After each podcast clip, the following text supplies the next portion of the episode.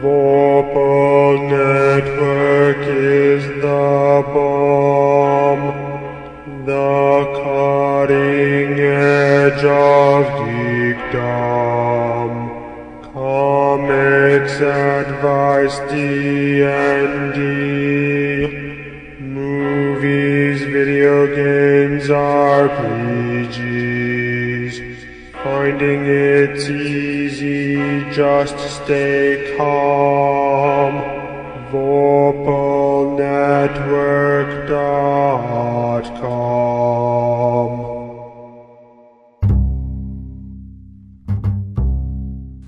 Episode of The Tome Show is brought to you by listeners like you. Thanks for using the Tome's Amazon and DM's Guild affiliate links.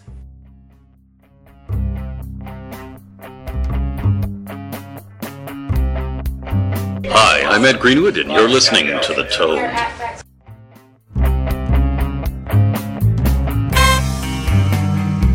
Welcome to The Tome, a D&D news, reviews, and interview show, and I'm your Tome host, Jeff Greiner. And I'm your co-host Tracy Hurley, and in this episode, number 264, we, well, we've been horribly cursed to walk this mist-covered podcasting land, never to escape while being haunted by the only being here more doomed than us, internet trolls, as we review the adventure Curse of Strahd. And joining us for this episode is our intrepid senior editor, Sam Dillon. Welcome back, sir. Thank you. You have a standing invitation, as you know, for all things, for all things that we do, right?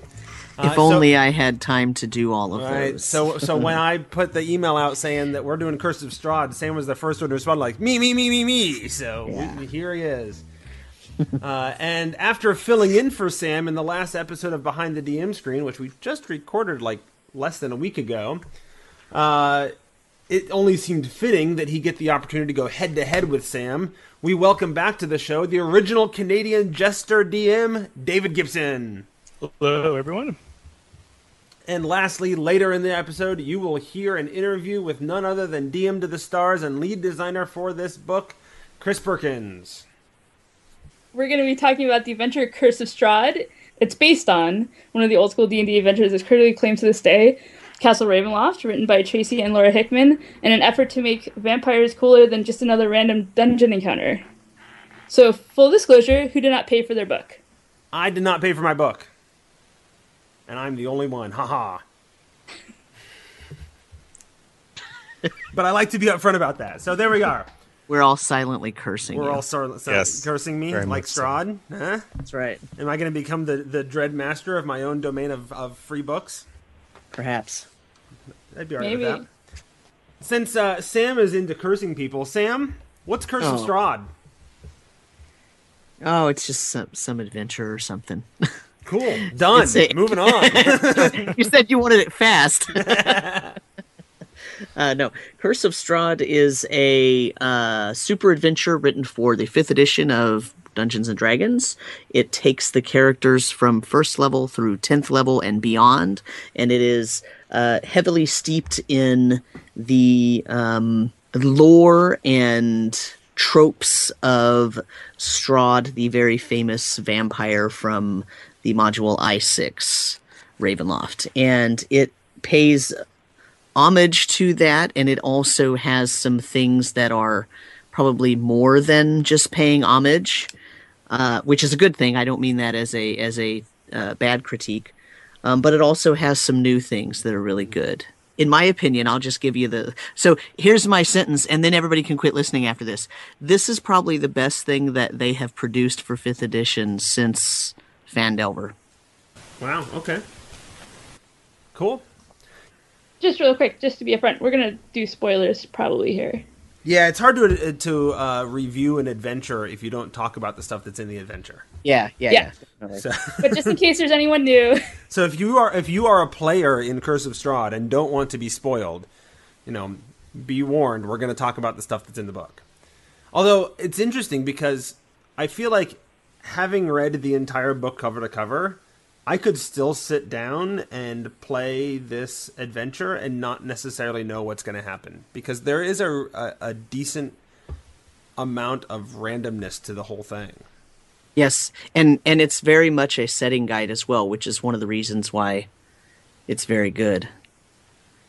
So, how much of a setting guide is it, though? Really, I mean, it, it's only as much of a setting guide as it seems like it needs to be, right? I mean, well, sure, yeah, yeah. I and I, I don't mean that as oh, it's it's a setting guide, and so you need to get it just to see the setting of Ravenloft. But what I mean is, there's so much in here that even if you you know it would take a little bit of work from the from the DM, but you can actually you know flesh out everything a little tiny bit more, and you could run completely different adventures. Hmm.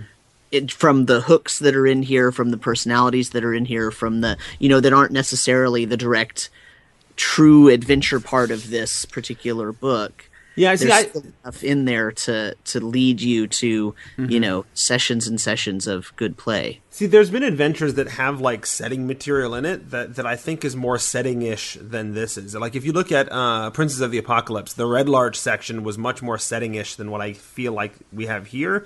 Because, although this is true of Red Larch too, so maybe that's a bad example.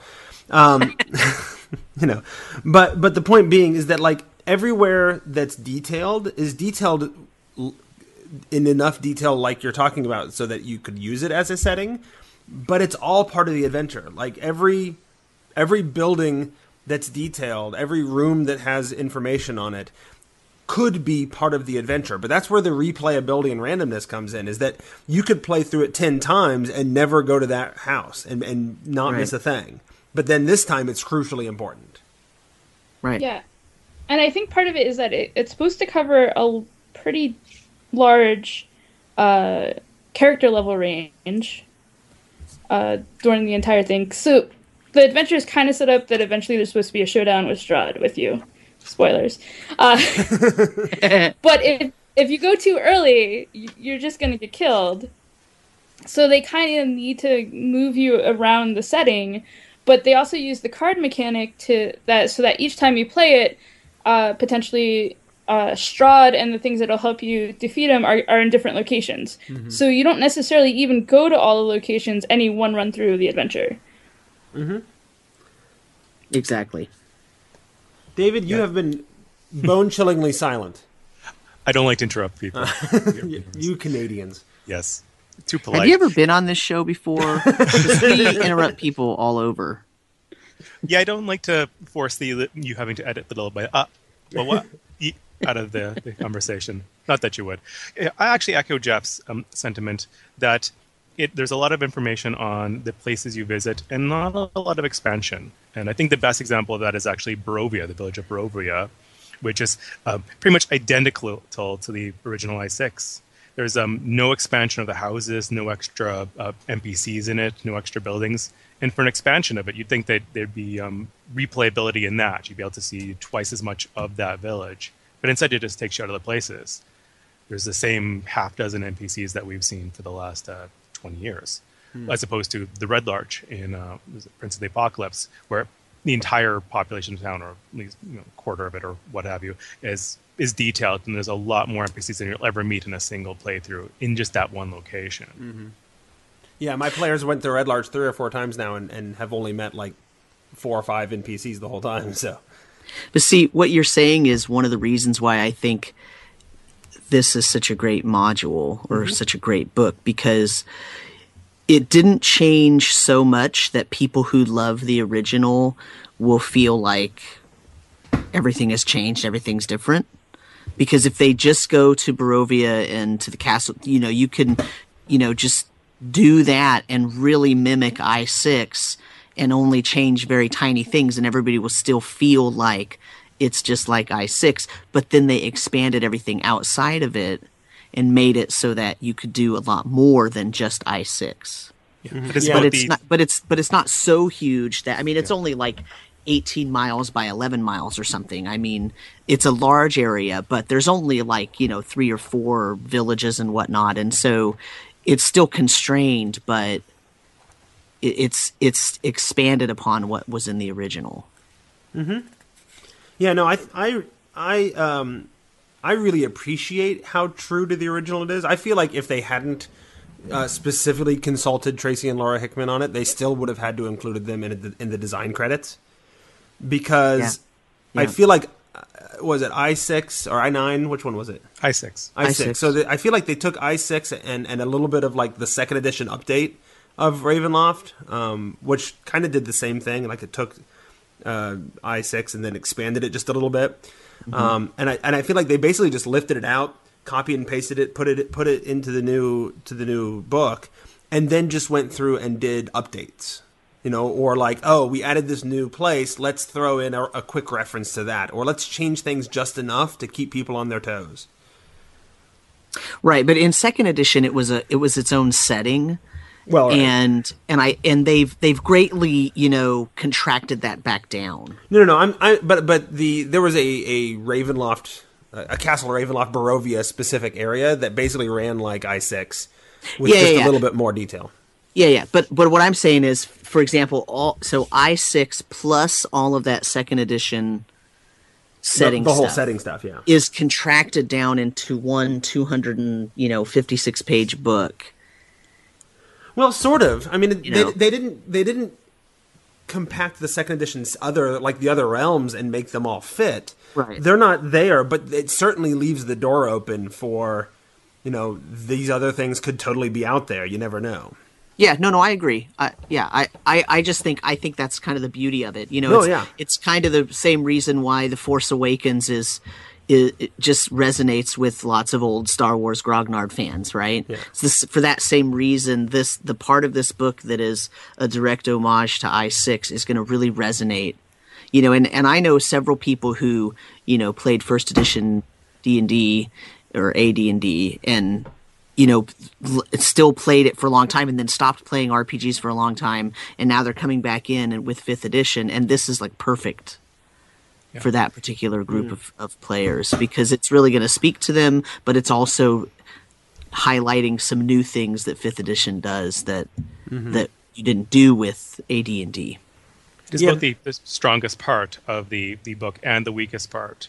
Because if you Yeah. if you're a fan of it and you hadn't played the original, if you're new to the game, then you have it, and it's you can play it completely as it was or expand on it.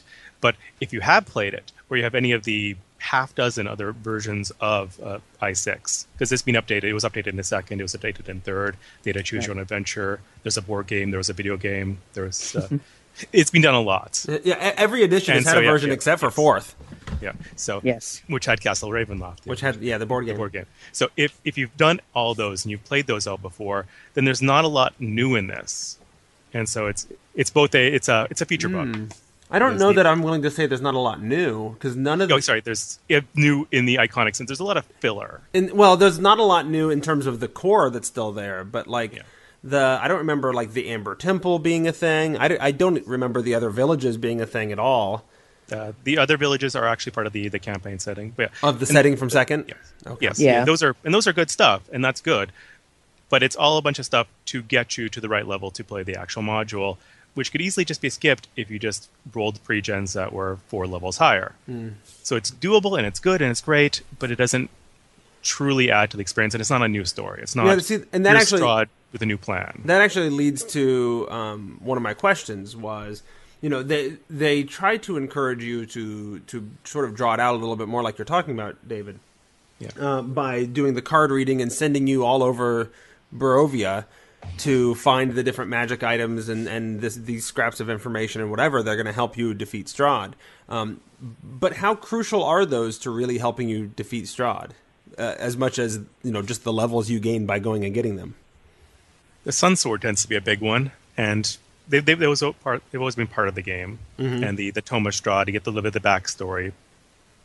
And the ally is a bit redundant, but other than that, they they can help. Well, yeah, I but think by the, the, big by part the, of it is. but by the time you're going after Strahd, if you just made tenth level characters, by the time you're going after Strahd, then the allies are, are are outclassed by you anyway, right? yeah. I mean, the the other, you know, the the idea is, you know, if you just want to play a game where you roll up, you know, some c- characters and go against a vampire, then no big deal. But the idea is also to get the gothic horror themes and the the atmosphere of the place and the fact that Strahd, you know, considers the characters little playthings for a while. And I mean, you know, this is this is it. You know, it is just to go on a MacGuffin hunt so that you can have those experiences, Mm-hmm. right? I mean, you know, uh, if you look at something like The Hobbit, okay, if you cut out all of the part of that story that was the journey to get to the final thing, it'd be like 50 pages. Mm-hmm. And you'd miss most of the good part of the book. So it's the same kind of thing with this. Like, yeah, those magic items aren't needed. You know, I my favorite magic item is not even one of the ones that like that you have to get like for Strahd or whatever. But it's like, what is it, the leg bone or the thigh bone or something? Oh, yeah, yeah. The Saint Markovi Markovich or mm-hmm. whatever oh, her Yeah. name was. Like, that's hilarious that that's a magic item. Is the rest of her body is all degraded so much that that's the only thing left. And so there's the magic item. I mm-hmm. mean, it's it's the kind of the feel that that it evokes and how you find it and all all that kind of stuff. It's the journey. You know, the journey's the thing, right? So you know i, I mean I, I I know a lot of this stuff was in sec- the second edition setting but um it's just very well done here and and it's it's not completely linear even though they can send you all over really it's just a little bit of setting and you've got some hooks and some pull points and you can you can go do anything and eventually you're going to figure out okay this this this whoever's controlling this area is playing with us and that's going to make the PCs mad and they're going to start going after him. And then it's going to be even funnier because then he sends them an invitation and says, "Hey, come on in." right exactly. And so it's you know but it's the idea of you have to be in the area long enough to get the thematic mm-hmm. gothic horror. And and also remember at the time i6 originally came out that was brand new mm-hmm. And it wasn't really done in d&d and yeah there was the second edition explosion but it's still this if you want it done in d&d this is a really good version of it It is actually probably my, my favorite version of i6, hands down. Mm-hmm. And you mentioned the tone, you mentioned the the feel of it, the gothic feel, and that is probably my favorite part of this book. It really, really nails the gothic tone and the atmosphere of mm-hmm. the adventure. And there's a lot- there's lots of creepy little details, especially in the, the room descriptions and looking through places. And you'll see uh, figures that are dancing and they turn out to be skeletal. And uh, like there's lots of you know dust and everything seems old and decaying. And it is great. It's um, I was really critical of the uh, the third edition expedition to Castle Ravenloft because it didn't quite seem to capture that same tone of horror and just the gothic atmosphere. Whereas this book is just dripping with atmosphere. It's just even all in even all the new stuff, which I, I called failure earlier, but is, is still really excellent stuff. There's some really great scenes and areas like an old Bo- bone grinders, some of my, my favorite you know mini kind of side quests. Some good stuff. Yeah, I haven't decided yet. And uh, speaking of new stuff, um, I want to talk about Amber, T- uh, the Temple of Amber or Amber Temple or whatever it's called. Temple Um, yeah, because So wait, can I can I before you move on, can I say something in response to David's comments? I suppose I, I oh yeah, sorry, sorry to put you out, Mister Greiner. Uh, um, I totally agree, and it and the uh, the other thing that they do really well is they give lots of tips to the GM, and they're right up front about you know this is not an introductory adventure for for a new novice DM to run. It's really for somebody who's a little bit experienced, but even for that experienced person, here's some tips on how to make, you know, how how to make the whole theme fit into your game. Um, and also throughout the whole book, it has little tips sprinkled here and there. Um, but at the same time, I have a love hate relationship with box text. And I mean, that's a, that's a controversial topic we could talk mm. about in great detail, probably for a whole episode. Um, this book gets really wordy in places in terms of mm-hmm. box text, and that drives me nuts. But as David said, the some of the stuff that it throws into the box text, it really does go a long way to evoke the creepiness of the setting and the mm. sort of weird, eerie, you know. And so, anybody anybody who really really learns this book and who really pays attention to this book and then doesn't necessarily read the box text but more paraphrases it and makes it sound more natural but keeps that creepy bit in there that'll do a lot for the creepiness of the game.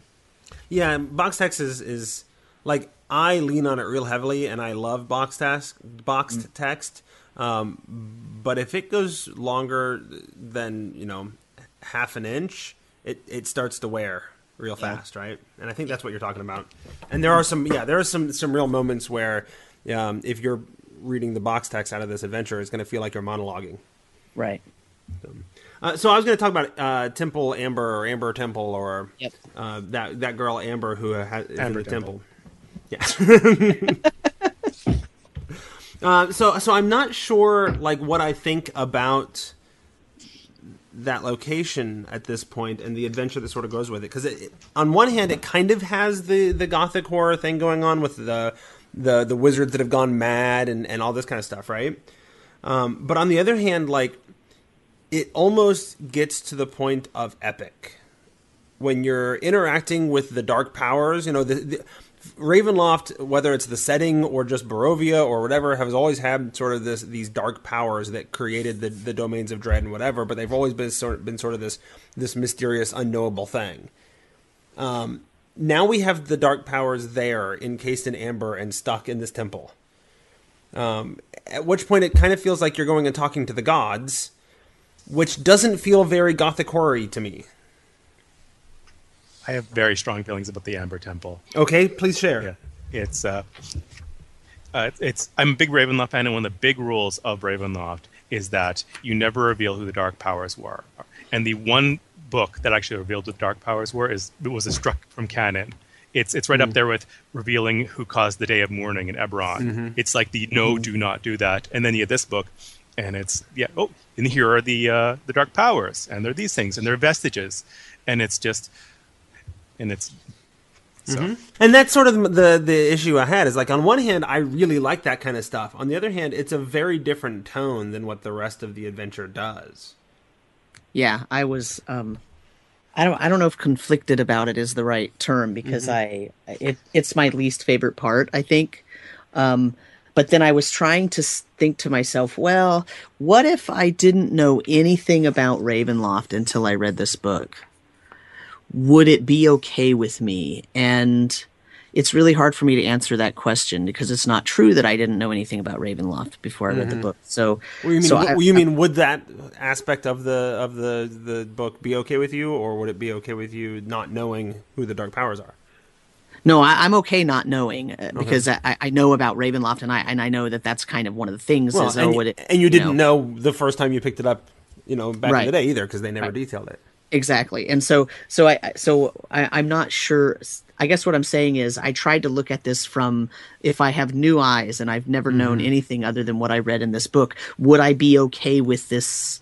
chapter and sort of revealing the dark powers and and I don't know it's too I can't answer the it's too hard for me to answer it I don't know Yeah, and the other part of that, the other issue I had with the temple was that it's it's not it doesn't have the same feeling as the Well, rest of the the and, adventure And, and some of it does because of this weird sort of like they've gone crazy, and some of them are still trapped there, and there's these constructs and stuff running around. Although it's constructs and not a traditional sort of horrific thing, right? Well, Um, and then I'm not a huge fan of constructs. so Okay. That, that also. But then there, it not so but then there's also this element of um, it's a massive dungeon crawl, Mm-hmm. and it's like it's the only massive dungeon crawl besides the castle itself. Which is why it also that that's what that's part of the reason why I say it kind of it doesn't really fit, and Mm-hmm. so it feels like it's kind of stuck in because they they need a dungeon crawl, but they don't really need the you know what I mean. So I I, I don't know. I, and I, I'm said, I'm and it feels like it was written by, differently or by somebody different than than wrote the rest of it because it even like the way it's described and whatever is is different than like it, it's described as if somebody wrote a a dungeon adventure as opposed to a gothic horror adventure you know yeah Yeah, so and like the only Ravenloft stuff I know is the other book that we had to read for the book club this month. Mm-hmm. So Which, and have you finished book. yet I did finish. okay What book did you guys read? I, Strahd Oh, okay. yeah. it's, I have that in hardcover. Oh, yeah? Because I'm a nerd. uh, and when I got to this chapter, granted, um, I'd already been reading a lot because it's chapter thirteen. I s- my eyes started glazing over a little bit, and it, it definitely had a different feel to me at the very least than the rest of the book. Mm-hmm. So I, I also picked up on the same stuff you guys are talking about. Yeah, And it's so- it's also be very um, not gothic in that it's a big giant temple of amber walls. Which doesn't kind Mm-hmm. of have that kind of same medieval European feel. Yeah, Eastern and European if, if they had sort of a, a, a Cthulhuoid thing going on, then it could almost kind of fit there with the the weird madness and the alien like structure and whatever. See, and and that's the, that's the thing though. Like I don't I don't lump in like the Strahd gothic vampire gargoyle horror, you know, even Shadowfell portion with Cthulhu esque mythos and that very type of different horror. horrors. Yeah, no, I- it's I- different. they're completely different. So like and that's kind of why this feels so epic. It feels kind of wrong then. Even the little bits of horror that are in it feel like a different horror. That said, it's I a don't it's a really cool dungeon. I like the I like what's Yeah. there. It just doesn't feel like the same thing. I don't remember any toys in here, so Yeah. has to be a different person. The, the, my big complaint with the uh, um, Amber as a new person, uh, admitting everything I know about it as a giant Ravenloft guru, um, uber nerd, is that it really doesn't fit into the level range well.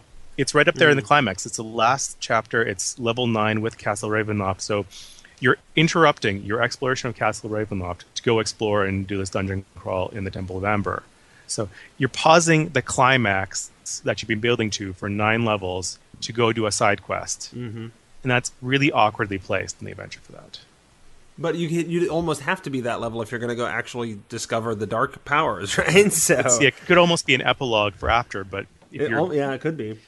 but if, once you It- beat Strahd, what's left? Do you really want Right. to keep playing, or do you want to just move on to On the other the hand, next adventure? I really like the temptation concept. The idea It's of what great stuff. happens when you when you touch the the amber coffins or whatever they are, uh, and and you're tempted with this you know this offer of great power or whatever, just like Strahd was, and, and sort of that. I, I like I like the concept of that, and I like the idea because uh, one of the things that are discussed early on is that um, one of the players Strahd is playing with, but keeps alive specifically because he's hoping to be sort of his his heir, right? So that Strahd Right. could someday Yeah. leave, and this guy could be the new Lord Lord of Barovia. Uh, and so, but that whole temptation arc kind of gets mentioned early on in the book and then never mm-hmm. really comes up again. They, there's Right. never like a here's an opportunity to do this Well, or here you know whatever. yeah. And then this Yeah, gives you it- an opportunity to, to get in some of that that temptation. yeah, it kind of falls apart in the motivational aspect of Strahd. It does mention that right in the first like five pages. It tells the story of how, you know, he wants to escape that this is a prison spoilers spoilers right? This is a prison for him too. I mean that anybody who knows anything about ravenloft knows that too. But that he he really is you know looking he keeps drawing adventurers in because he's looking for somebody that could be his heir or who could s- succeed him as the master of barovia.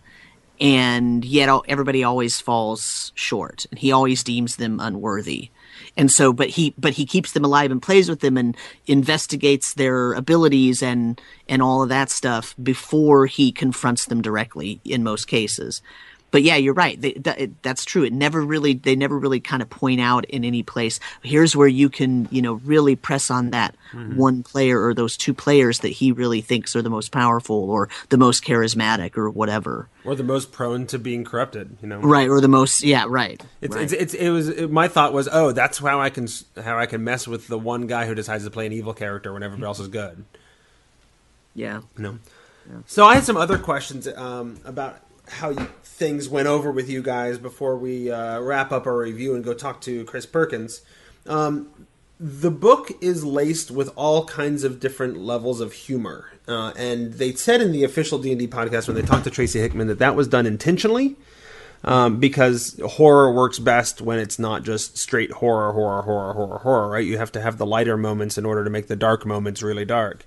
And that's even part of the uh, dm tips that they give you Absolutely. And so I'm curious, how well does the the humor work? Because sometimes the humor is relatively subtle, and sometimes it's like right in your face. I, I, I don't mind the dark humor and the, the toys, for example, are really good for that. But there's some really bad puns and some of the really cheesy jokes, like uh, sort, so, sort of Tripsala or Klutsky. Yeah, that's the one I was whatever thinking of. yeah And, and uh, uh, what's her name? Von Twitterberg, who had lots of followers in the crypts. I, I don't like the entire crypts. I've never liked the crypts of Ravenloft, just because there's just it's a giant thing of room after room after room that doesn't serve much purpose and is usually a whole bunch of really silly jokes.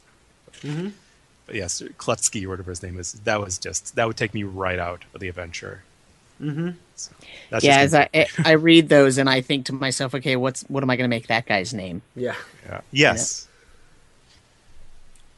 Okay, so the other question I had, or the next question I had then was So let me. Well, Oh, so yeah, I actually answer. So I, you know, the problem with writing the the humor, quote unquote humor, the writing the funny bits into the into the adventure doesn't. I mean, like that never goes well at the table. Hmm. I mean, you know, my group it gets along well enough, and they're a fun group, and they'll make the jokes happen. Mm-hmm.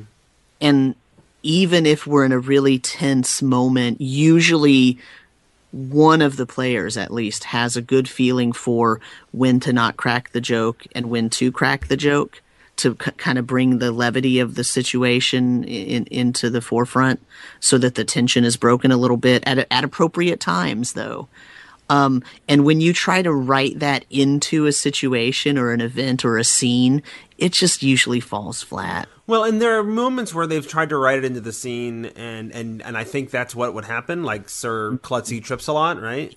Um, where, but there's also moments where I feel like instead of writing the humor into the scene, they've written in an opportunity for humor. yeah and then the players can make of it what they will right? They can they can take the joke or they can run with the punchline or not depending on where they're at at that time. And i think that's that's an okay way to write the humor. Yeah yeah i usually have no problem Yeah. with that. Yeah. So my next question then unless tracy wanted to chime in on humor. No, no, I was just saying I, I like it better when there's a setup for humor, rather than Rather the joke. the joke. yeah, yeah. exactly So my next question then was cameos. There's a lot of cameos in, in the book, and those some of those have the potential to take you out or, or change the feel or the tone or whatever as well. Now some of them are right in line. Like there's there's Baba Lysaga or whatever, Yeah. which is basically Baba Yaga, right? Um, o- only in Ravenloft, and and there's um, Van Richten, who is is a classic sort of Ravenloft character who's kind of running around doing things, and so those kind of make sense. Um, but then I, I'm specifically thinking like th- the appearance of Mordenkainen is really cool, but also d- doesn't feel Ravenlofty to me, you know. So That was weird. Yeah, not, I'm not even, I don't even know what to make of that. If that was just a, an Easter egg to set up uh, a, a Greyhawk adventure, like the the Drow that I was name dropped in Princes of the Apocalypse, who then re- reappeared in Out of the Abyss. It's I don't know why Mordenkainen is there. Yeah. I was wondering about that too. And also, did they do um a video game tie into this one too? For I no. Okay. it's uh, I couldn't Neverwinter hasn't done anything with Curse of Strahd yet. Yeah, I'm not. I you know, I love Mordenkainen. I'm a Greyhawk person, but yeah, misplaced. Yeah, well, and and it's kind of one of the like I was really proud of myself for reading through it and being like, I'm not a Greyhawk person, but I know this. I get it. I you know, yay, you know. And, well, but and- isn't that kind of weird then? If if the players are doing the hook where they came from Daggerford in the Forgotten Realms, mm-hmm. Like that's that's the reason why it kind. I was like, ah, you know, well, but they you're gonna, you're specifically gonna write in a direct connection to the Forgotten Realms because it's kind of the default setting, but then you're gonna you know throw Mordenkainen in there. So, and I, and I mentioned this with the interview with Chris that people will hear momentarily. That that that wasn't entirely um, an accident, right? That was that was them because Ravenloft is our first glimpse of there are other places besides the realms, mm-hmm. and then Mordenkainen or Mordenkainen, however we want to say it, is, is yet another like, and it's not just Ravenloft in the realms, right? There's this other stuff Right. going on, and there's this Mordenkainen guy, and he's in he's in Ravenloft right now, but he's from Greyhawk. But if you ask him, he even knows Elminster and has been to his house and hangs out with him because that's official canon because it was in Dragon Magazine once upon a time. Actually, it was, it was a Right. Reg, it was a regular thing, right? They the Right. what all the great wizards would show up at Ed Greenwood's house in Canada. Yeah, It's it is a little odd though that Mordenkainen got taken down by Strahd because Strahd isn't that powerful. Yeah, He's what CR fifteen, and Mordenkainen is supposed to be like this big epic level wizard Mm-hmm. who should have been able to solo Strahd, yeah. kill him and take his stuff and give him a pink belly, and yet he's wandering defeated. Can it's we- like would they do that with Elminster? can, we can just assume that it's early Mordenkainen. It's Right. It's baby Morning It- Morning it's Kanan. yeah, it's the beginning of his career. He's only tenth level now. Year one, Mordenkainen. Yeah. but but ultimately, I'm not sure that it matters because, um, you know, you've got this crazy wizard out in the, out in the the mountains, and the only way for any of that to really to come out anyway, like you've they've buried this really kind of cool Easter egg that at the same time kind of doesn't fit the the feel of the the story and the setting anyway.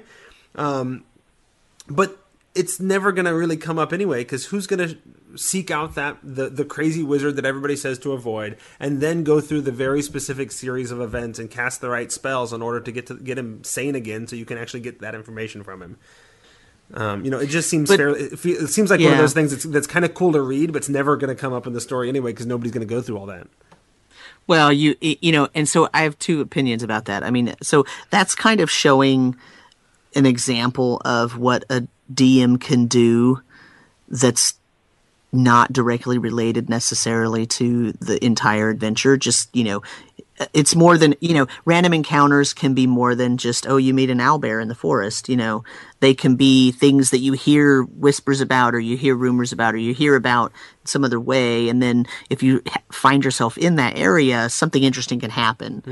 Um, and if the if the DM who reads this really wants that encounter to happen, they can make sure that the players get enough, you know, that the PCs get enough knowledge beforehand that they can key in on a couple of important Mm-hmm. questions that will lead them into. I mean, it, it takes a lot of setup, and that's why I say I said in the beginning, and it's true of the rest of the adventure too, that you really kind of got to know what's happening to be able to really set up the situation so that the players ha- can get as much information as they need mm-hmm. to sort of find all the goodies in here. Yeah, and at some point, I think it's it's tricky because like when I meet a crazy person or somebody with a memory issue, my first thought isn't, "Oh, what is it? Restoration? That'll fix it." right? Um 'cause I Right. don't know that the spell is written that way. Uh, but they use that. They go to that trope multiple times. Where oh, here here's the the I think it's restoration or lesser restoration.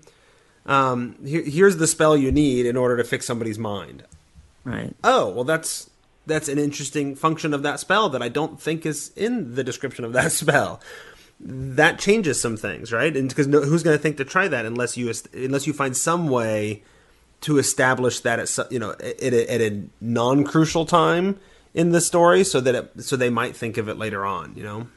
That's also a callback though, because you know, way back in the AD and D days, people used to think up different uses for spells all the time, Oh, yeah. and like that would be something that oh, we're, we got to solve this problem, and we know this guy knows the problem, but the problem, you know, he's nuts, and we can't get in his mind to be clear enough to tell us the answer. What could we possibly do to to fix him, even for just five minutes? Mm-hmm. and then that's when the wizard starts going through his spell book and saying okay you know what how what can i do Mm. and you know or the cleric starts you know praying and trying to you know you know appeal to the to their god to to give them some kind of insight into this issue. And that's when that kind of thing comes up. Like that's a very old school way Mm-hmm. of dealing with the situation. Even you know so i guess that's my response to you saying it's not written in the text of the spell. It doesn't have to be. No, it but doesn't. That, but that's a style of play, and that that might not be a style of play that the people doing this particular edition are used to. Right, and that's what I, that's what I'm saying because I think that was a style of play, especially if you go back to the first edition days, right? If you go through some of the some like the original classic adventures that they rebound and, and published, uh, you know, I, it amazed me reading through and reviewing those. Um, what was that? A year or two ago now.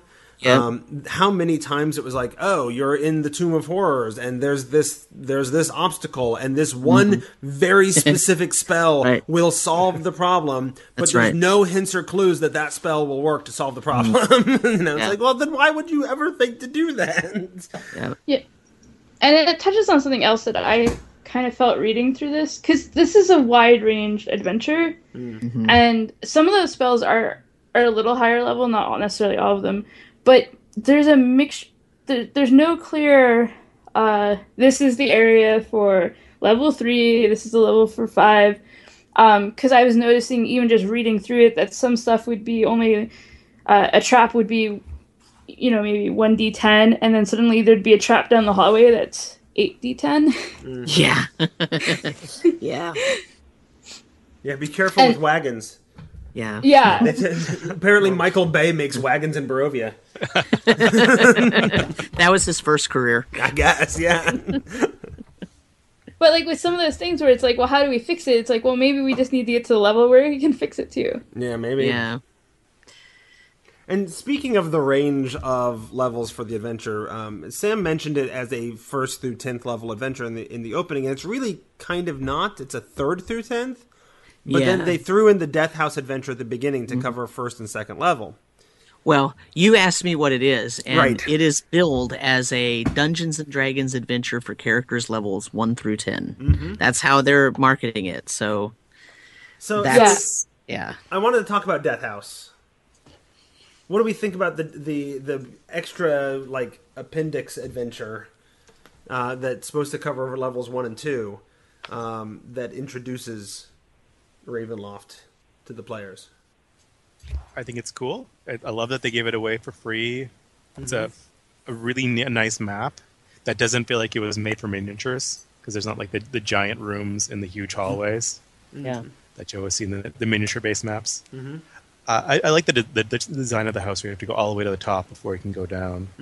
And I really feel for any players that just decide to charge in and fight the Shambling Mound. that is that's going to cause a lot of TPKs. I think that um, I think it's a good sort of uh, it's a good adventure, and because it's it's not as straightforward, and you do kind of have to figure things out, and you got to go up to a place and then back, and then up and then back, and you have to look for the right particular you know clues and all that. I think it's a good setup for some of the things that the players will have to get used to about playing in this setting. Um, yeah, just kind of uh. Ravenloft in a, a nutshell. Yeah. Yeah. I mean and and and it is, you know, it, the the danger of it is uh, if the players are all gung ho and they make these characters and they love their characters and then they go into Death House at first level and die, um, truly making it a Death House, by the way, then uh, I, I, you know, I, I always cringe at a player who makes a character and they really love their character and then it dies. Well, and that's one of the Because- things that, that's one of my critiques of Death House because I have some of the same things that I love about it. Right? It's Right. it's a really well designed adventure and it looks Yeah. really fun. And at the same time, it's like you're going to go into this and level twice without a rest. Because if you're going to rest, where are you going to rest? In the middle of the haunted house that's trying to kill you? That's literally like the house is trying to kill you. Yeah. Um, you know, so like it seems really deadly for first and second level characters without a rest to go through the whole thing without a break. I don't know how you do it. I mean, it, it, it's it's kind of a training module, right? It really is a here. You need to pay attention to some things that perhaps you're not used to paying attention to, and I don't have a problem with that. I mean, that's it's a very once again, it's a style of play thing uh, that particularly does not bug me, but um, it does bug me that that if my players make these great characters they fall in love with and then they die, I don't know how that like I usually okay so i'm a killer dm I, death is not a problem for me in games but first level fifth edition d&d This is what I'm saying. I don't think it's an inappropriate adventure. I think it's are inappropriate for first level. yeah they're so squishy and so i think that it's you know part of it needs to be okay make some characters and we're just going to run through this and these might not be the characters just set the expectation these might not be the characters that you actually end up playing in the in the campaign this might just be let's just see how ravenloft feels and then everybody dies a couple of times Although I also like Uh. that, that there's some alternative. Like you get to the end and you don't have to fight the shambling mound. You can sacrifice something or somebody and then win. yeah yeah yeah yeah but once again play style right right. I like the idea though of carrying like a bunny with me or or sacrificing the wizard's familiar or something just to say like you know fine, but we all live. You know. yeah The Poor bunny. What do you guys think of the uh, of the uh, of the uh, handouts in the back? The map. Or oh, No, the, the hand- handouts. the- the handout handouts. Handout Yeah. pages. Yeah. So that's something that um, has been used to good effect, I think, in some previous adventures um, in the pa- in past editions that I've really liked. Um, I, I my only issue is that I always forget to make the copies of them. Um, and I think they could have chosen a little bit more clear of a font. Yeah. Agreed. Yeah, not very legible. That's what I was. That was my complaint. Did any of you buy a, a a deck? Mine is being shipped. Yeah, mine as well. Uh, Jarrett has one because he's visiting right now, and he bought one when he was at the game store. And it looked pretty cool. It's yeah. It'll be like my fourth Tarokka deck. Yeah, mine too. My uh, m- my pre-order got lost, so I, I was really Oh. hoping to have it before, because I wanted to talk about the quality of the cards, which I hear is quite good. So Yeah, I mean we have the artwork in here, but we don't. yeah, yeah, Yeah, I saw them Yeah, only I- briefly, and they seemed pretty good. Yeah. It was just funny though, because the text he sent me a text. He's like, "Can you look up uh, whether or not the art is the old art?" And I was like, "Well, I'm in a meeting right now. I can't."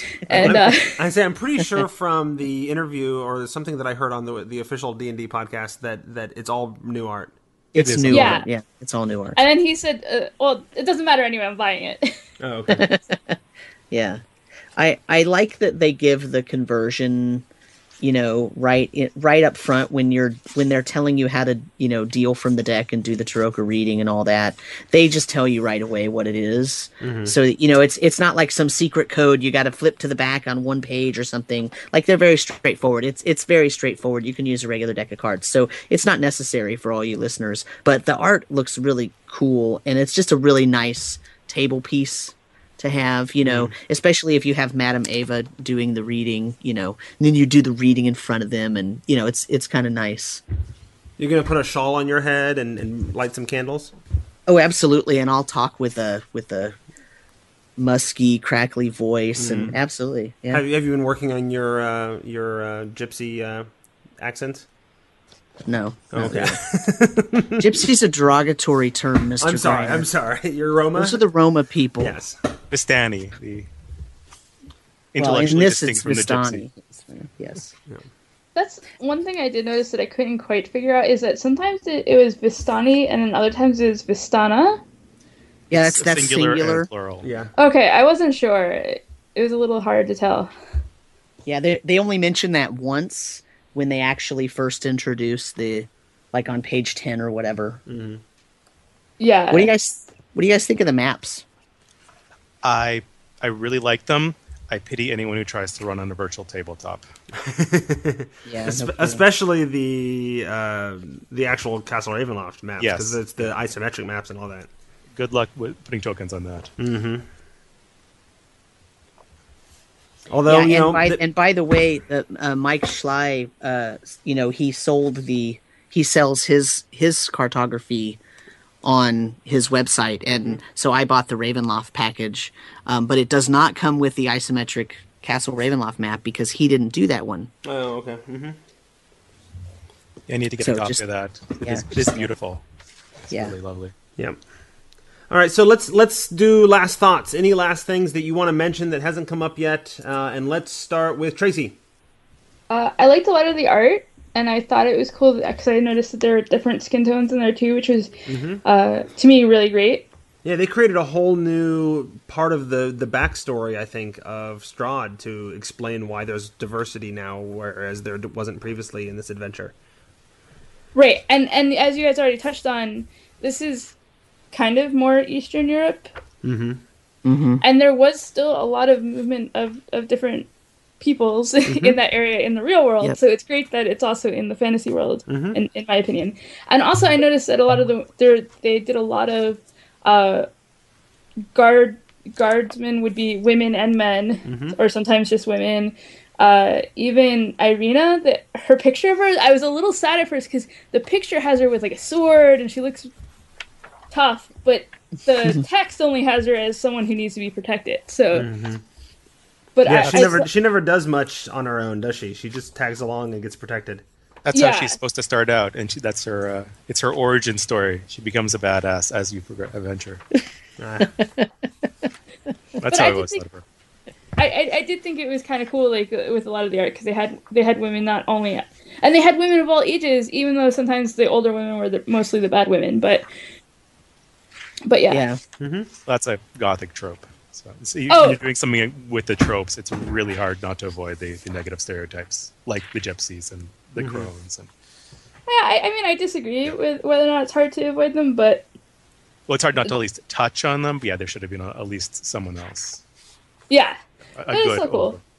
Uh, that actually reminds me of my last thought, if I don't mind me jumping in. Mm-hmm. It's uh, Gertrude and her mother. It's that's one of the first things you encounter, and when you go to Village of Barovia, it as it is in the original, and then you go off and you venture all around Barovia, and then you come back to Castle Ravenloft, and then oh look, there she is. She's been imprisoned in the castle and for a month and a half, being tortured by uh, Dracula, and and, Dracula. yes. and it's it, everything's still fine. A- if you're if you're a DM, I encourage you to hold off on that adventure hook until the players come back to the village of Barovia. Otherwise, there's the whole giant question of why she isn't horribly traumatized after being locked in a castle. Or, or, or why don't we go after her now? Like Exactly, Clearly, then she's in danger. in. We need to charge Yes. into the tenth level place now. exactly. Yeah, my, and my players would do that. Yeah. and yeah, then totally. Whine about dying. Yeah. Sam, thoughts?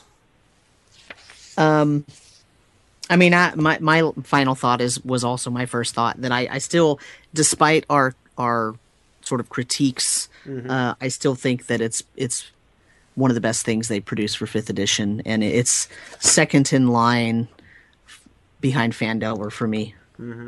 Absolutely, yeah. I mean, I've had the like. I'm really digging my current campaign, as you can tell if you've uh, you know heard us talk about it on behind the DM screen, right?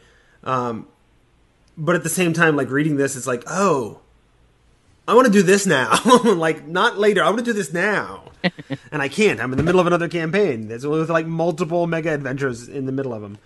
Uh, my last thought uh, to get one last critique in because I can. Um, one of my favorite things running the original. I used to run the original um, i6 adventure every single year around Halloween time. For multiple years, I used to do that, and then like it would be the same castle. So if they went back to it the next year, the you know when they toppled over that statue this year, next year it's got cracks on it and stuff.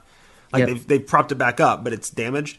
Um, and one of the things that was my favorite was the automaton Strahd playing the organ. Like it's it's this weird corny thing, but it was so iconic to to Ravenloft. And so one of the first things I did when I got the book was I flipped it open and I found that room to find out if they kept the automaton playing the organ.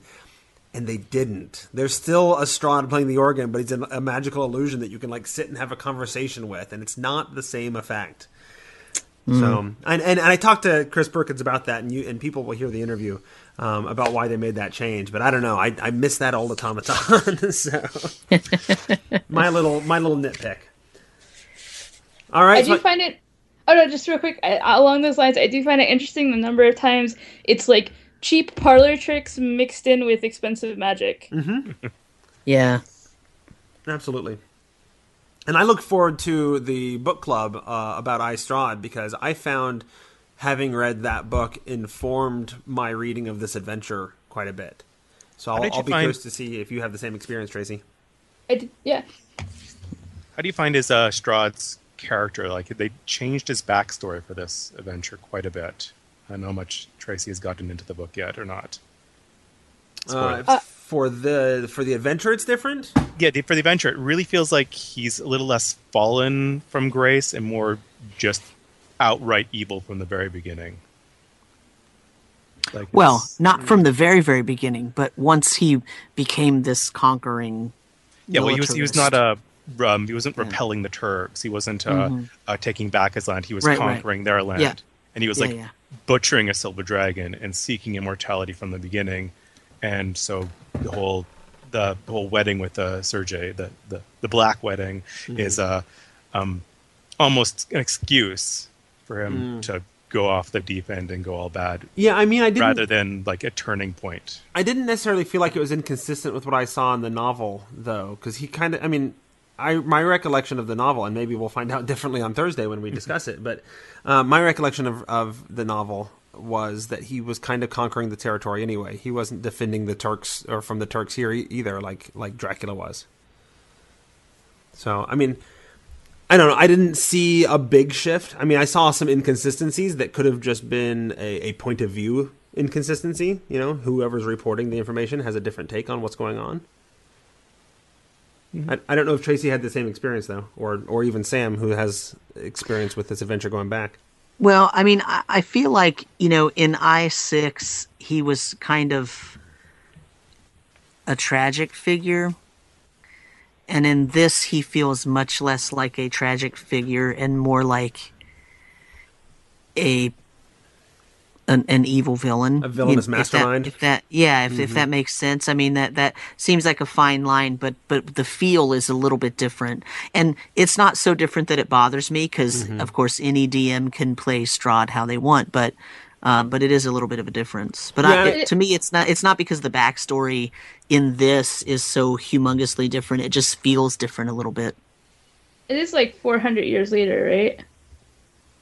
Or something. After the fall, Yeah, I don't know. so it's it's yeah. I don't know. They may they may have given a specific number. I just know that they talked about it being centuries since he originally fell.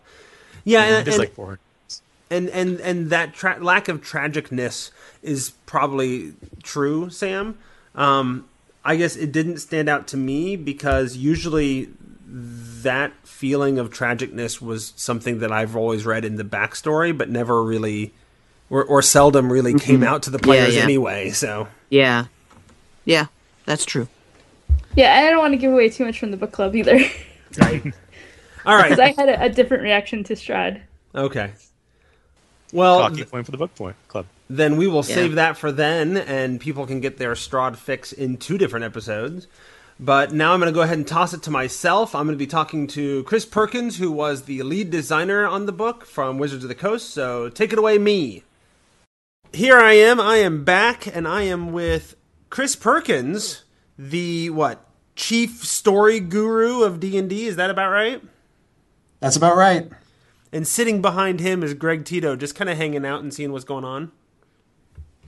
I'll, I'll, I'll be here laughing at all the appropriate jokes. Very good, very good. so This we're is a here. very serious adventure. it it is. It is. Everything is very serious. Um, in in an adventure where all of the the wine is named grape mash. Right. Right. Yes. yes. Yeah. That that's actually a nod, that's a that's a nod to another old adventure. Oh yeah. Yeah. All of the all of the wine names come from another Tracy and Laura Hickman adventure called Rahasia. Oh, very cool. Yeah, there's lots of little, and and you're we're jumping way ahead, but there's lots of little cameos for things that pop up here and there throughout the adventure, aren't there? Oh my goodness. Yes. And, and for the record, we're assuming, and- we they the audience has been warned ahead of time that uh, spoilers may abound. So feel free to to speak Yeah. freely. okay. That, that's good to know. Yeah, it's hard to discuss an adventure without discussing the adventure. You know. Mm-hmm. So Yeah. And it's a, it's a it's a scary adventure, kids. yeah, there you go. So let let's talk about that term then. Uh, do we consider this more of an adventure or a campaign? Because the previous products were kind of uh, you know billed as campaigns, and this is uh, I don't know if this is a campaign or an adventure.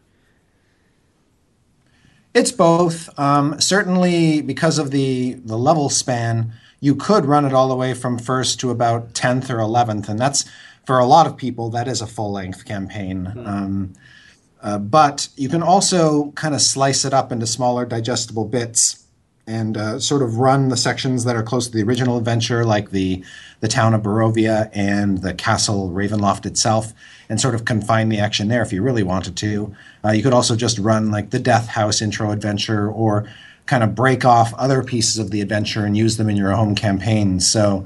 Uh, yeah, it is an adventure, but there's lots of campaign possibilities. Let's put it that way. Okay, very good. Yeah, and, and well, and it sort of introduces. We were just talking about cameos, right? It sort of introduces, um, or at least more strongly hints to us than possibly the previous campaigns of a larger setting than just the realms or even of Ravenloft out there, right? We have cameos f- from Greyhawk, um, you know, and we have major uh, characters from Ravenloft who are known from going from one domain to another that pop up in, in here as well. Is that is there? That's correct, yeah. Um, Is, that intentional?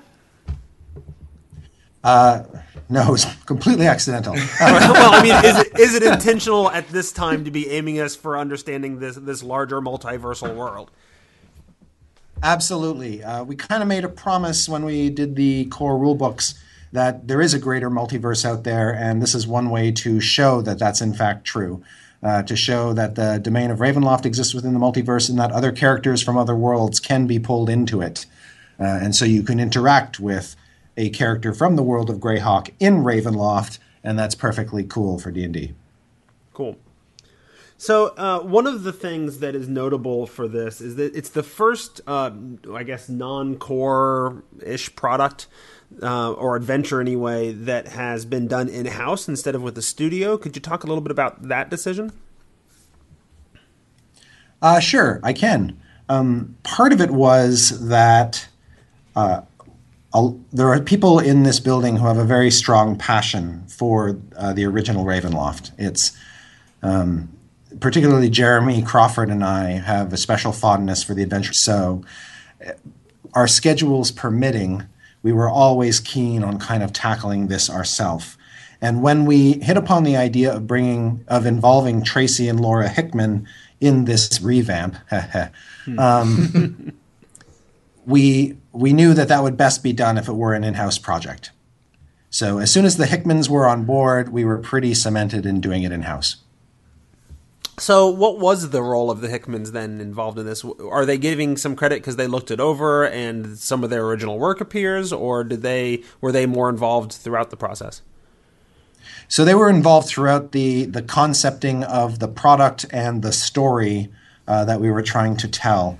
Uh, so we basically uh, tapped into their brains to learn more about the character of Strahd to explore things that Tracy had done with the adventure over his 30 plus years of running it, and uh, also just to see uh, if there were, uh, you know, we based one of the questions we asked them was, you know, the original adventure was 32 pages. You know, if you had 256 pages to to to actually dedicate to this story, what would you have put in, or what would you have liked to see more of?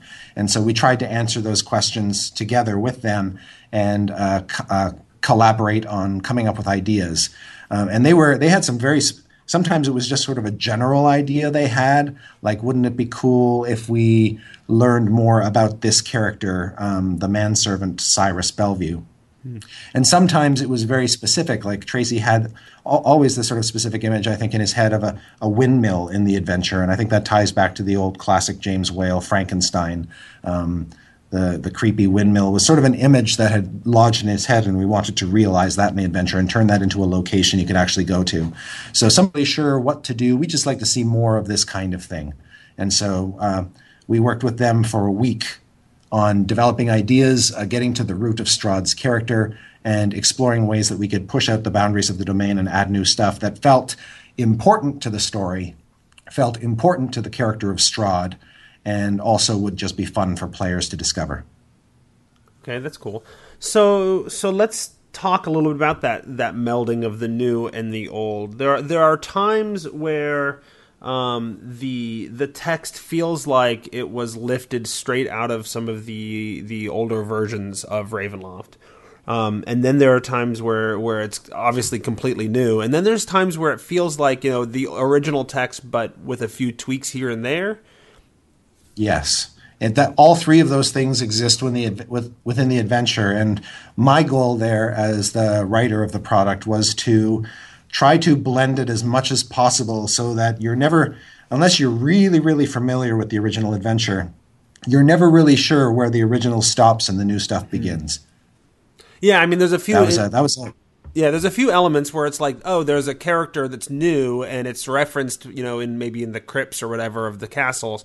So, so yeah. as somebody relatively familiar with the the event, the original adventure, I, I, I noticed that. I'm like, oh, that's cool. It, it still flows and it, and it works and it feels like that.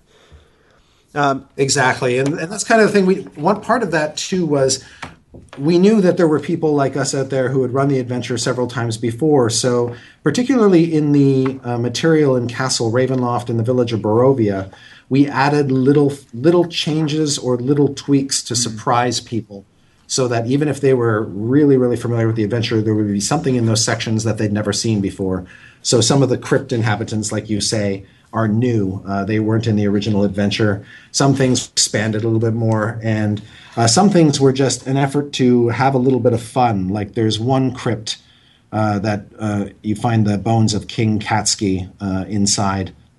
And it says on his epitaph that he was a ruler, an inventor, and a self-proclaimed time traveler. Right. That was not in the original adventure. We added that, and he, if you plunder his tomb, you can find a powder horn full of gunpowder and a musket, uh, which are kind of anachronistic, but within a gothic horror setting work just fine. Particularly when you think that Ravenloft pulls, you know, it pulls people in from different worlds, and it's sort of a place out of time. Uh, we felt like adding a bit of fun there uh, would be a nice surprise to DMs. Yeah, there's a lot of little elements. As much as it is, it is a classic sort of horror adventure. There's a lot of elements of of almost silliness and goofiness. Oh yeah, there's another uh, person in the crypt I'm just looking at now, Elsa Falona von Twitterberg, beloved actor. She had many followers. Um, right. Part of that is that if in the original adventure there was humor.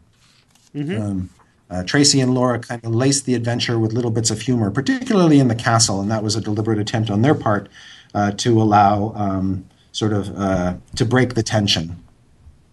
And I just I just kind of took that ball or that baton and ran with it. Yeah, and and that's I think fairly common. I I was it was of particular note to me when I saw uh, what is it, Sir Klutz Tripalotsky. Yeah, Sir Klutz Tripalotsky. he fell on his own sword. Right. Um, yeah, that that was that's just a bit more fun on my part. Um, and uh, uh, he's a phantom warrior that you can actually awaken, and he'll follow you around and help you. And part of that was my one of the things I like to do in adventures is create bizarre and interesting role playing opportunities that you might not expect. Mm-hmm. And here's one with a, a, ghost who's been dead with hundreds of years, who will actually follow you around and help you. Um, uh, I tried to the adventure with all kinds of little weird role playing opportunities. So, for my own curiosity, did you change the the Strahd that plays the organ near the entrance? Was it always an illusion? Uh, actually, in, in, my head, it was an automaton. Yeah. Yes, originally it was a it was a sort of automaton puppet uh, and uh, now it's changed to an illusion. Uh, but the idea of the Strahd puppet is actually still in the adventure. We just kind of moved it. Uh, there's a hallway uh, in the upper levels of the castle where you walk down it and you can trip a trap that causes a puppet Strahd to fly across the hall on strings um, toward you. Uh, and it's sort of designed to kind of make you think it's the real Strahd and to waste your spells. Uh, and uh, so we kept that element. We just moved it to surprise people. Okay, so that was just a, a, change to, to throw in a little bit something new and, and keep people on their toes, even if they're familiar. Exactly. Okay. Yeah, we didn't we didn't want to jettison the idea. I didn't want to jettison the idea completely because it's kind of a fun Scooby Doo moment. Mm-hmm. Um, uh, but I, I just sort of moved it from one part of the castle to the other, uh, so that players who had been through the adventure before might be a little taken aback. Mm-hmm. Very good. So so we've talked a lot about sort of the classic elements and how they've been tweaked and updated and what have you. And obviously, the the mechanics are updated to the fifth edition rules. Um, other than those little tweaks, what's new in this adventure? You mentioned the windmill. Yeah, so um, the the stuff that is uh, sort of a, a updating the classic adventure it takes up about the same amount of space as the original adventure, which is 32 pages, which leaves us 224 pages to fill with new with new stuff. And basically, most of the new stuff is other locations in the realm of Barovia that you can explore or that you are drawn to, either through interaction interacting with NPCs or through various other clues you find. Uh, there's all kinds of pointers to these locations. The windmill is one of them. Uh, that's a place called Old Bone Grinder, and there's some uh, nasty creatures living in there doing some very, very terrible things. And other locations that we created uh, with story to sort of back it up are places. There's a ruined mansion, sort of a Gothic mansion you can go to. It's called Argynvostholt, and it was a it was a retreat of a silver dragon who lived in human form. Mm-hmm. And he was one of Strahd's enemies. He led an order of paladins to their doom, trying to defend the valley against Strahd, but were wiped out. That that uh, dragon's mansion, still sort of half ruined, lying on the mountainside, waiting to be discovered, was something we threw into the adventure uh, so that you could run into some of Strahd's old enemies and see what he's done to the people he's, you know, defeated over the years. Plus, then you can squeeze a dragon or two into this game called Dungeons and Dragons. Well, there's that too. There's there is some dragon symbology, but part of it too was in our conversations with Tracy, and we were looking at the vampire myths and particularly Dracula, of course, and the whole order of the dragon idea. We wanted to take that idea but twist it around, and instead of making the vampire associated with the order, it's actually um, a force against the vampire that the vampire has to destroy. Uh, so, again, just playing with the classic vampire myths, but kind of turning them on their head a bit. And we ended up with three villages now, and I think the original had just the one, right?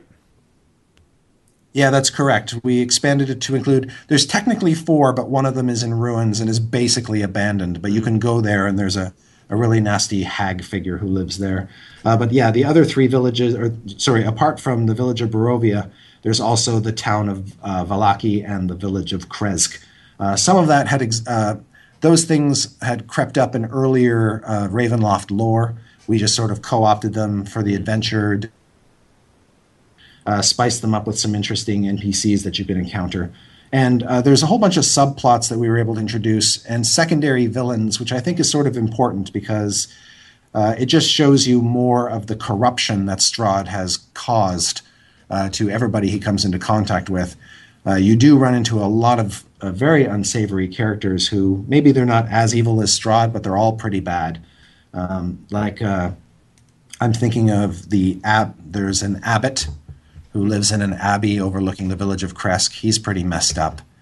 Um, and then there's uh, one of my other favorite villains is Lady Fiona Wachter, who lives in the town of Vallaki, and she's she's trying to set up a devil cult, basically. Um, and she's actually um, she's pretty creepy. Um, she her husband died, but she preserves and sleeps with his corpse, uh, and uh, it just sort of reminds you there's all kinds of flavors of evil in the adventure.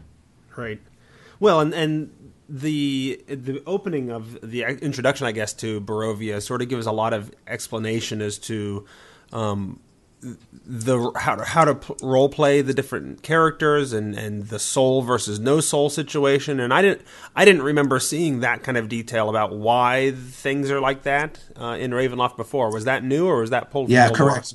Yeah, we we added a lot of that stuff new um, because we felt that we are presenting a longer adventure. We do need to give a DM a bit more guidance on how to sustain the the horror elements, and uh, we also recognize that uh, uh, we need to do a bit of work up front to really. Uh, Really give the DM all the ammunition he or she needs to play Strahd as an effective antagonist.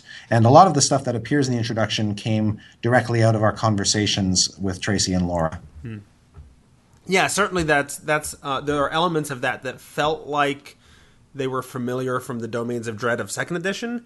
Um, but I was mostly focused in my time on Ravenloft specifically, so I wasn't sure if that was pulled from there or if that was something that was you know whole cloth uh, new. Yeah, there are little things that were pulled from Ravenloft campaign setting, like the the how they track the Barovian calendar and stuff like that. Um, and of course, we did pull other things out of the uh, Ravenloft setting, uh, particularly the expanded lore and also even the Ravenloft novels. We tried to inject as much little bits of Ravenloft as we could without it getting totally absurd. But like the character of uh, Dr. Rudolph Van Richten came after the original Ravenloft adventure. He was created for a later product. But we figured we can't really tell, we can't really present a vampire story without also including the va- classic vampire hunter archetype. So we pulled him into the story. Well, and Van Richten is a classic for those who followed it through the second edition days, right? With the Van Richten's guides. True, but uh, again, again, we wanted to surprise DMs uh, by showing him in a light that they hadn't seen before. Uh, the Van Richten you meet here, you might not even recognize at first because he's in disguise. He's trying to keep a low profile, and he's got this feeling like anybody he ever befriends is basically doomed to die. So he's got a very uh, pessimistic and nihilistic view on life. In fact, um, he's sort of set out on a quest of kind of murder and mayhem. Um, it's a much sort of darker character than even we thought he would be when we first injected him into the story. We just wanted to do something a little bit different with him, make him a bit more uh, inconspicuous. Mm-hmm. Yeah, yeah, and and, and he and, and so many of the characters have that little, you know, it, it's a it's playing off of a stereotype, but then with a twist, you know. Exactly. Yeah, and it's also allowing us to pull in some other kind of horror tropes, like when you meet. This is a bit of a spoiler, but when you meet Van Richten, he's basic. He's disguise. He's he's in the disguise of um, an entertainer, basically, mm-hmm. uh, and he tries to maintain that disguise for as long as possible. So it's possible you may never even realize that you're talking to him. Um, the other and uh, I'm trying to think. Um, it gave us an opportunity too to introduce a strong female character into the story in the form of his protege Esmeralda d'Avenir, who is a Vistani who uh, sort of uh, felt sorry for Van Richten at first, and then later realized that his cause is just, and so she decided to follow him around, learn what it was to be a vampire hunter slash monster killer, and has kind of uh, picked up that torch and run with it. Mm. Um, but as you might suspect, anybody who hangs around Van Richten for a long time isn't going to be quite right in the head, and she's not exactly right in the head either. Sure. Uh, speaking of, of the, the other towns and villages, I haven't had a chance quite yet because this is we're recording this a couple weeks before I'm doing my full review. Um, but uh, I know with fifth edition, there's been a specific effort made towards making D and D very inclusive. And and I, at first blush, I looked through and I noticed that all of the leaders of the villages were male. Um, could you speak to what elements, or was there any specific thought towards inclusivity as we worked on, or as you worked on the the adventure? Oh yes, um, that that's a conversation that dominates uh, all of our creative conversations here at Wizards. Um, we're very much big on inclusivity and showing uh, characters of um, that represent all facets of humanity or reflect all facets of humanity. Now, you mentioned the uh, the village leader. The three village leaders are all men. That's true. Uh, we wanted to preserve a sort of a. There's a bit of a history there, um, but these are not villages that are being well tended. Mm. Um, these are not these are not men to aspire to necessarily. Uh, uh I think that the strength of a character comes out in a variety of different ways. In many respects, for instance, there's a there's a minor character. Her name is Anna Krezkova. She is the she's the wife of the burgomaster of Krezk, but as she is written and portrayed, she's actually a stronger character than he is because she's the only one brave enough to leave their village enclave. Um, nobody else will. Uh, so uh, we try to we try to um, now, that said, there are certain tropes of vampire lore where the vampire tends to victimize women mm-hmm. um, more than men. And so there are female victims in the story as well. But there are plenty of male victims. Uh, there are also both female and male villains. So, uh, and and and and uh, characters of different ethnic background. One of the things we wrote into this version of the story that hadn't existed previously is the idea that Strahd conquered many domains before he settled in Barovia, and he brought those conquered people to his land to be his servants, and they represent a diverse population, uh, an ethnically, ethnically diverse and religiously diverse population, and so you do meet Barovians of every um, of every color and creed, mm-hmm. and uh, they're all damaged and distraught. In, uh, but there are strong characters of every type. Mm-hmm. Yeah, and that was clear looking through the artwork as well. So um, I remembered seeing a lot more diversity flipping through the, the, just flipping through the pages than I remembered seeing in previous versions. Uh, yeah. So yeah. so speaking of some of the the ethnicities and different groups, I wanted to ask a couple of advice questions um, since you know you're not only the designer of the book but uh, the acclaimed DM to the stars, right? So I figured if anybody could give some advice on running the adventure, it would be you. You're double qualified. Yeah, in fact, I'm I'm running the I'm running the adventure right now as uh, part of our. Uh, we've got a live stream game every Tuesday called Dice Camera Action, and Curse of Strahd is the adventure I'm taking the players through. Mm-hmm. So, um, one way, certainly, if you're thinking about running the adventure, uh, you could do worse than to uh, check that out and see how I'm actually handling the situation. Mm-hmm. Um, I've got I've got four great players, so uh, they're really keeping me on my toes. But Yeah. go ahead, ask your ask your advice well, questions. and, and that's part of the trick with it, right? Is that that you could watch that and it may or may not be specifically helpful because it's a fairly sandboxy adventure. As mu- as much as it's constricted, like it's a small sandbox, but there's no it's not like a linear narrative going on here. So so how do you prepare for and plan for such freedom uh, that, that the players would have in an adventure like this? Well, fortunately, um, at least this domain has something which a lot of campaigns don't, which is uh, defined borders. You can't really the the walls of mist basically keep you from going too far off the map. So there's there's that to reassure you that they're not your players won't be able to go too far afield uh, because the villain has sort of control or, or putting limits on how far that they can go. So that's reassuring, um, and I think a lot of DMs will take comfort in that. Uh, but because it is a sandbox adventure and the characters do have a lot of free reign to wander around, um, so the adventure provides guidelines for sort of what which areas of Barovia are appropriate challenges for characters of a particular level. That doesn't mean that first level characters or third level characters couldn't stray into an eighth level zone, for instance. Uh, but there's a little bit of advice on helping the DM manage a situation where the characters are in over their heads. I think there, um, uh, my advice is uh, if you're a DM who feels like you're not, you're, you might have trouble keeping your players under control, one of the things you can do is you can rig the card game, the me- the mechanism that allows that determines where certain important things that the characters need are located. Um, that's perfectly kosher. Uh, to basically uh, plan, uh, lay out the cards as you will and guide them to the locations that you want to run. Um, and if they stray too far, then really the trick there is to leverage what's in the setting to kind of push them in the right direction. Have NPC have NPCs warn them, "Oh, you shouldn't go there because this horrible threat will kill you." Is sort of the DM's way of saying you're not tall enough to walk here yet. Uh, go somewhere else. Um, part of it too, though, is is that, and this is more of a general thing, not necessarily specific to the adventure. Um, a DM who uh, has a lot of experience, at least the most experienced DMs I know, get really good at um, kind of on the fly adjusting encounters and deviating from the text whenever necessary to make sure that the, the characters, if they don't have a fighting chance, at least have escape routes. Uh, or if things go horribly, horribly awry, a little bit of uh, clever deus ex machina to um, sort of save the character's bacon. The Esmeralda character and the Van Richten characters are great because if the characters get in over their heads, one of these two characters could just show up and and help them and maybe turn the tide in their favor. Hmm. And I think there are other things like that in the adventure that the DM can use to get characters out of a tight spot if they're in over their heads. The other thing to keep in mind with this adventure is Strahd is sort of a he's a mean guy, but he's also a little bit playful at times, and hmm. Uh, he could kill the characters easily if he wanted to, but that's not his aim. That's not his goal.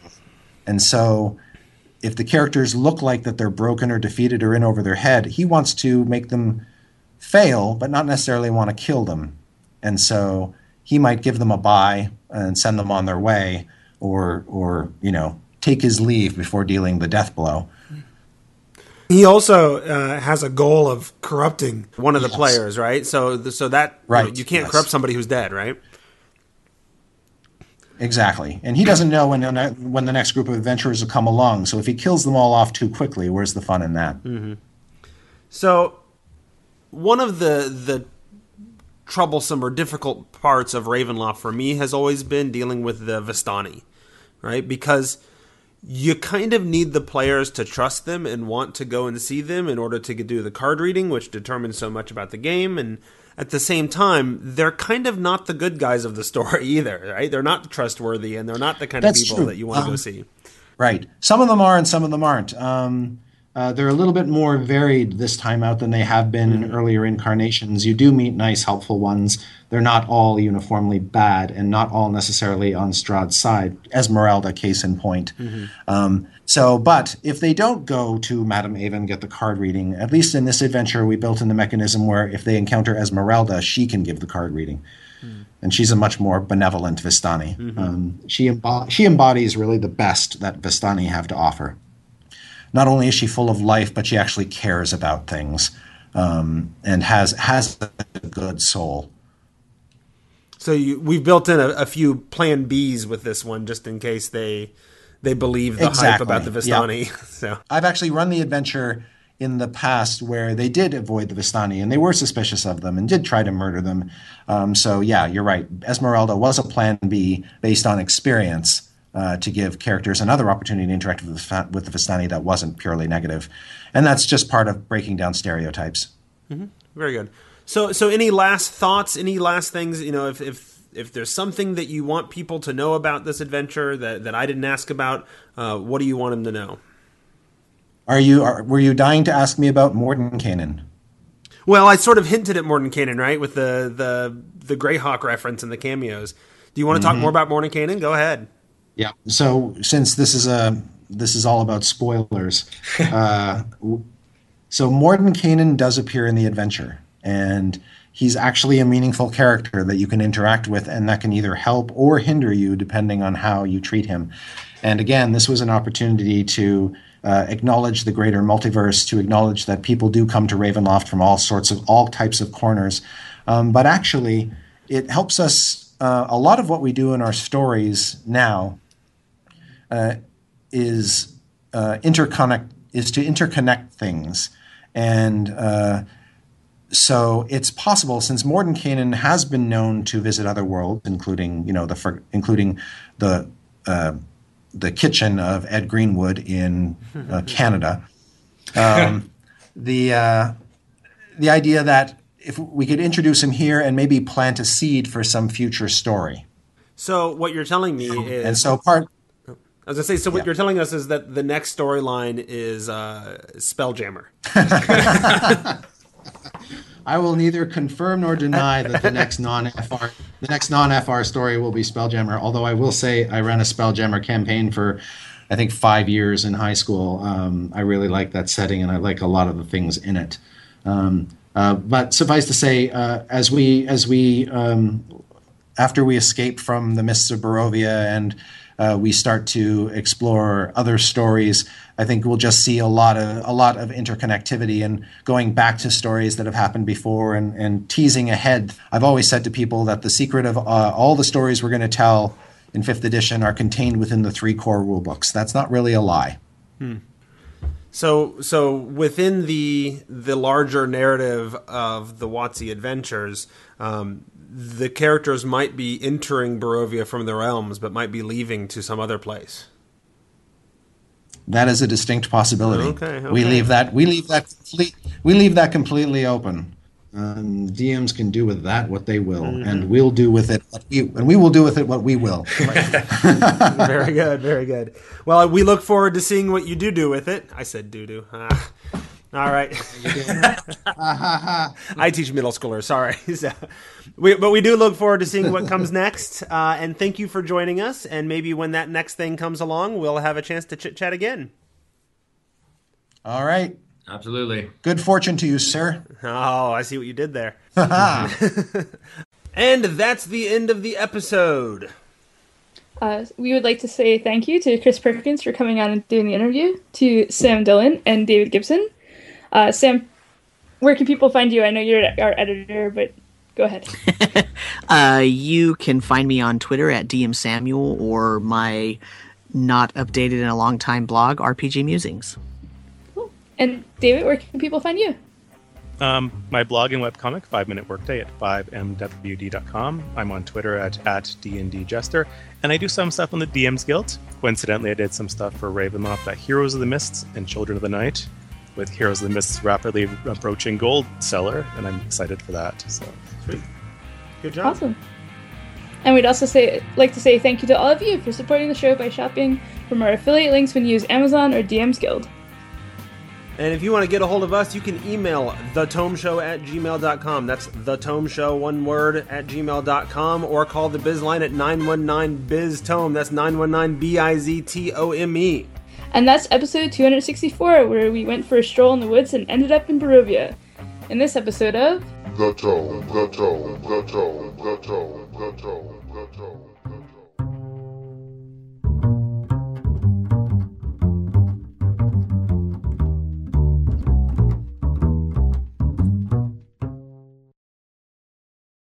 I'm on the wall.